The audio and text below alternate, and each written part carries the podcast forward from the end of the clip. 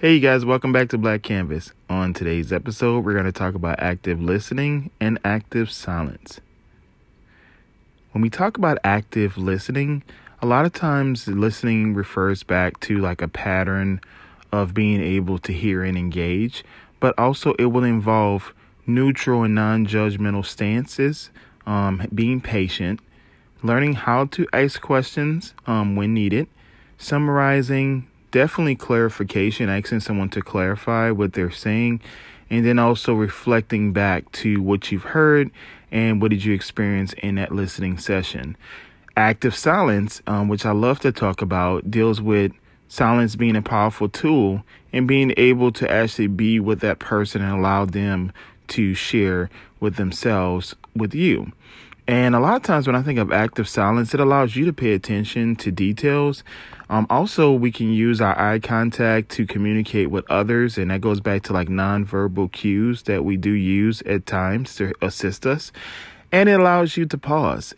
It allows you to give yourself time to get in that uncomfortable place because for many times, um, being silent can be very uncomfortable for a lot of individuals.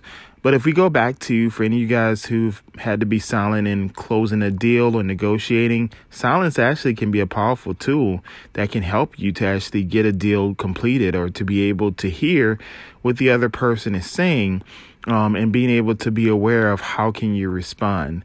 Um, for some people who are in different other fields, even as relates to selling cars or merchandising or being able to be in a lot of fields, silence is so important um, because you want the customer, of course, to be treated with respect, but also for them to share with you what are the things they're looking for.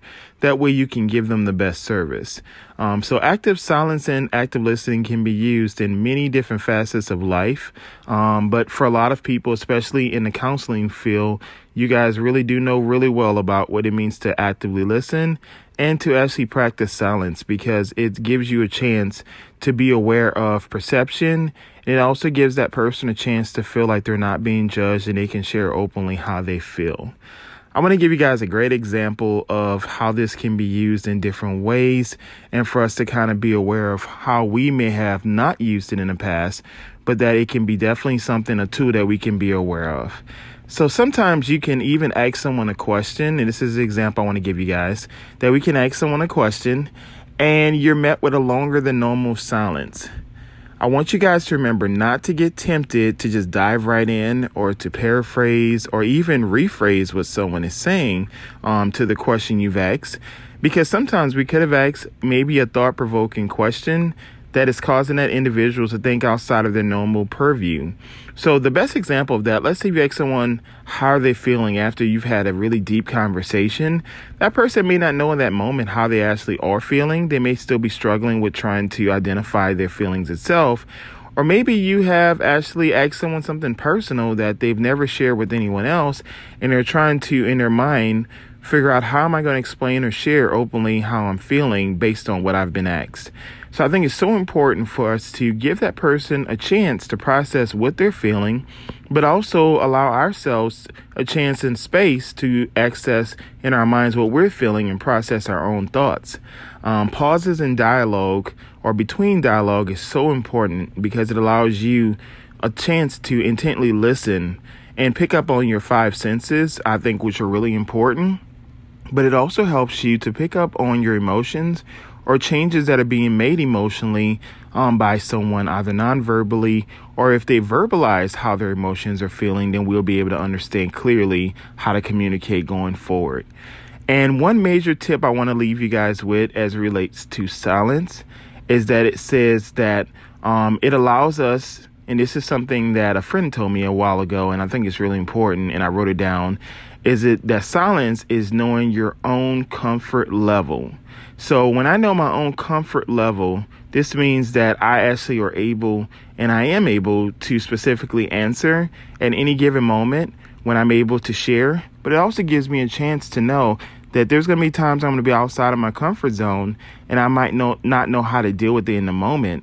But if I can kind of give myself a few minutes to kind of regroup, to be able to watch my body language, to allow others to share openly how they feel, then I can hopefully be able to work forward in learning how to listen differently in my mind and my body, but also being aware to be silent. And it's okay to be quiet and to hear. And then in hearing how someone is sharing or expressing themselves, then I don't have to perceive that they meant something that they may not have. Um, I hope you guys enjoyed this short podcast. I wanted to really talk about just quickly active listening and active silence. If you guys want to learn more about it, I think it's so important to maybe do a practice run with friends and family at home, or even if you've seen a counselor, to talk to your counselor specifically about ways that you can work on being silent and being still. And even if it's at church, if it's someone like a spiritual leader, being able to listen to what they're saying and being able to understand or what they're giving or sharing will help us to process things in a different way. All right, you guys, I hope you have a great rest of your week and let's remember to embrace our uniqueness because the world is our canvas.